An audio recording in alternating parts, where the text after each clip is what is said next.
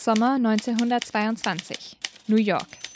Colin Hager, Programmdirektor von WGY, sitzt zufrieden in seinem Büro. Als erste Radiostation im Bundesstaat New York startete die Übertragung des Senders vor fünf Monaten. Direkt zu Beginn waren sie die ersten, die von außerhalb der Studios sendeten. Aus einem College übertrugen sie die Rede von Gouverneur Müller. Sie sollten nicht das letzte Mal die ersten gewesen sein. Ja, bitte? Mr. Hager, schön Sie zu sehen. Smith mein Name. Edward Smith von The Mask, der Theatergruppe aus Troy. Ach, die Freude ist ganz meinerseits. Setzen Sie sich doch bitte. Danke. Kommen wir gleich zur Sache. Ich hörte, Sie haben einen Sendevorschlag, eine neue Idee. Richtig. Ich würde sehr gerne über Ihren Sender Adaptionen von einigen Theaterstücken ausstrahlen. Hm, interessante Idee, Mr. Smith. Ich bin mir sicher, dass das bei den Leuten gut ankommen würde. Hm. An was haben Sie denn konkret gedacht? Nun, als erstes Stück könnte ich mir The Wolf von Eugene Walter gut vorstellen. Spielt in den kanadischen Wäldern. Vielleicht kennen Sie es. Ja. Ja, damit wäre ich einverstanden. Tatsächlich? Das freut mich außerordentlich. Unter einer Bedingung. Selbstverständlich. 40 Minuten maximal. 40 Minuten? Ja, wissen Sie, was Sie da vorschlagen, ist sehr neu. Ich glaube, länger werden wir die Hörer nicht am Apparat halten können. Abgemacht. Ich setze mich heute noch an die Arbeit, um das Stück umzuschreiben. Schön. Ich freue mich, Mr. Smith. Sehr vielen Dank, Mr. Hager. Guten Tag. So oder so ähnlich oder ganz anders muss es damals gewesen sein. Am 3. August 1922 jedenfalls wurde tatsächlich das erste Mal eine Art Hörspiel, wie man es heute kennt, live im Radio gesendet. Und das mit großem Erfolg. Mehr als 2000 begeisterte Leserbriefe erreichten die Radiostation.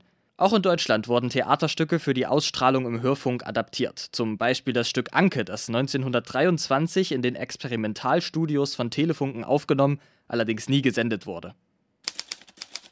Dienstag, der 15. Januar 1924.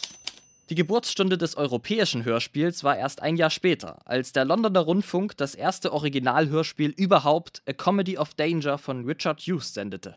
Im Theater oder Kino hätte die Geschichte auch nicht funktioniert. Sie spielte nämlich im absoluten Dunkeln eines Bergwerkschachtes. Richard Hughes soll zu seinem Hörstück damals gesagt haben, indem wir versucht haben, Gefühle anzusprechen und eine vollständige Geschichte über ein einzelnes Sinnesorgan, das Ohr, zu erzählen, haben wir offensichtlich nichts anderes versucht als das, was das Kino bereits durch die Augen getan hat. Nun, wahrscheinlich sprach er eigentlich Englisch, aber wie dem auch sei.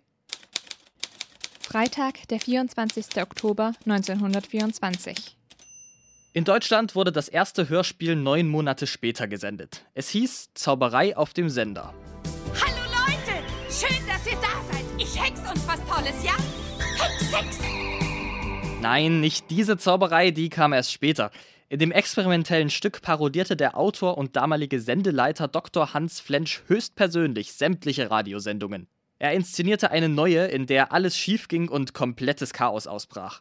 Hörspiele konnte man damals noch nicht konservieren. Die Sendung wurde 1962 allerdings vom Hessischen Rundfunk neu produziert. Der Schalter ist kaputt. Ich kann nicht ausschalten. Abstellen. Musik spielen. Märchentheater raus. Was ist denn los? Herr Doktor, ich weiß nicht, was ich machen soll. Ich wollte gerade unser Konzert ansagen, da kam die Dame. Übrigens ist eingeschaltet. Es wird alles zugehört, der Schalter ist kaputt. Bis 1932 kam es dann zum ersten Höhepunkt in der Geschichte der deutschen Hörspiele. Viele Produktionen berühmter Autoren wie Erich Kästner oder Bertolt Brecht wurden gesendet. Das Jahr 1933. Deutschland. Mit der Machtergreifung Hitlers, der Gleichschaltung und sogenannten Säuberung der Medien wurden auch Hörspiele stark eingeschränkt und für Propaganda genutzt.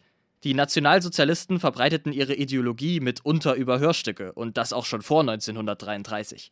Der Volksempfänger machte schließlich das Radio so günstig wie nie zuvor. Geschaffen, um das nationalsozialistische Weltbild zu vermitteln und die Deutschen im Sinne dieser Ideologie zu erziehen.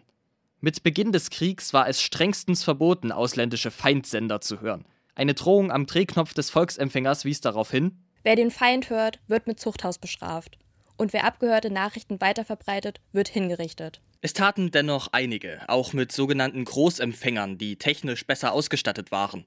Über 2700 Urteile wurden wegen Rundfunkverbrechen getroffen. Wie viele Todesurteile es deswegen gab, ist nicht bekannt. Sender im Ausland sendeten neben möglichst neutraler, wenn gleich trotzdem politisch motivierter Berichterstattung auch weiterhin kulturelle Beiträge. Fiktionale Inhalte waren aber scheinbar noch nicht so normal, wie man es vielleicht denken könnte. So kam es bei der Ausstrahlung von Der Krieg der Welten zu einigen Missverständnissen. Mittwoch, der 19. Oktober 1938. New York. Officer! Ma'am, was kann ich für Sie tun? Aliens! Officer! Sie sind hier und zerstören alles! Immer mit der Ruhe. Was ist denn passiert? Also ich, ich habe Radio gehört. Musik auf CBS. Und dann wurde plötzlich das Programm unterbrochen. Es kamen Eilmeldungen. Explosion auf dem Mars. Gaswolken auf dem Weg zur Erde. Das müssen Sie doch mitbekommen haben. Hm, nein, das höre ich zum ersten Mal. Aber ich bin mir sicher, dass das nicht wirklich passiert ist. Hören Sie? Beruhigen also, Sie sich. Beruhigen? Wie soll ich mich denn beruhigen? Die Aliens sind hier. Sie zerstören alles und töten uns mit Giftgas. Officer, jetzt machen Sie doch was. Rufen Sie Unterstützung. Sie sind nicht mehr aufzuhalten. Ma'am, Ma'am, Ma'am. Ich bin mir sicher, das wird sich alles aufklären. Nehmen Sie mich überhaupt ernst? Die Welt geht unter Oh, und Sie tun so, als wäre nichts. Großer Gott. Wie groß die Panik tatsächlich war, ist umstritten. Innerhalb der Sendung soll es auch extra Hinweise gegeben haben, dass der Inhalt fiktiv sei. Der junge Regisseur Orson Welles hatte den Roman Der Krieg der Welten von Herbert George Wells als Hörspiel inszeniert, in Form einer scheinbaren Berichterstattung samt unterbrochener Musik in der Sendung. Auch das ist Hörspiel. Die damalige Kriegsangst in Amerika könnte die Panik wohl angetrieben haben. Das Jahr 1945. Deutschland. In Deutschland kam es nach Kriegsende wieder zu einem Höhepunkt der Hörspielgeschichte. Vor allem in Westdeutschland übertrugen die Sender zahlreiche Hörspiele. Und das nicht zuletzt auch aufgrund der Zerstörung im Krieg. Theater und Kinos waren nicht intakt, Radios in den allermeisten Haushalten aber vorhanden. Die 1960er Jahre. Das neue Hörspiel entstand, bei denen ProduzentInnen Originaltonaufnahmen verwendeten, vermehrt Blenden und Schnitte einsetzten sowie den brandneuen Stereo-Effekt nutzten. Woo! Stereo! Wie geil! Hey! Halt sofort an! Das ist nicht erlaubt! Das ist mein Auto! Ich mach den Spaß nicht mit anhalten! Oh, das wird dich viel kosten! Oh, was haben Sie da gerade gesagt? Halt nicht an! Viel Spaß mit mein Auto! Danke, dir auch viel Spaß. Tschüss! Nein! Wieso immer ich? Neben technischen Neuerungen wurden Hörspiele zwar zudem inhaltlich deutlich freier und experimenteller, hatten aber doch meist einen Sinn oder künstlerischen Anspruch. Neben Märchenerzählungen wurden schließlich auch die ersten Originalhörspiele für Kinder produziert. Von den drei Fragezeichen erschienen 1979 die ersten deutschen Hörspielfolgen. In den USA konnten sich die Geschichten nicht so durchsetzen. Heute. Mittlerweile sind die drei Fragezeichen die erfolgreichste Hörspielreihe der ganzen Welt. Neue Folgen werden nach wie vor produziert, so auch von TKKG, Benjamin Blümchen und Bibi Blocksberg. Alle haben mittlerweile weit über 100 Folgen. TKKG und die drei Fragezeichen sogar über 200. Peter, was? Komm mal her. Was machst du denn da, Bob? Na, jetzt komm doch mal her. Also, ich, ich weiß wirklich nicht, was das jetzt. Äh, oh, na? nicht schlecht, oder? ja, toll. Ein Radio braucht man mittlerweile auch nicht mehr. Die Episoden erscheinen zwar nach wie vor auf CD, man kann sie aber auch im Internet anhören, zum Beispiel auf Spotify oder Deezer. Andere Anbieter wie Audible spezialisieren sich komplett auf Hörspiele. Deutschland ist mittlerweile das Land, in dem die meisten Hörspiele produziert und gehört werden. Obwohl sich Fernsehen und später Online-Videos etabliert haben, ist die Zahl an Hörspielproduktionen nicht gesunken.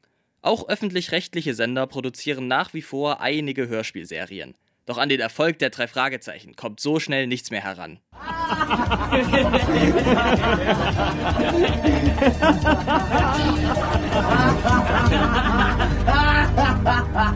Die drei Fragezeichen.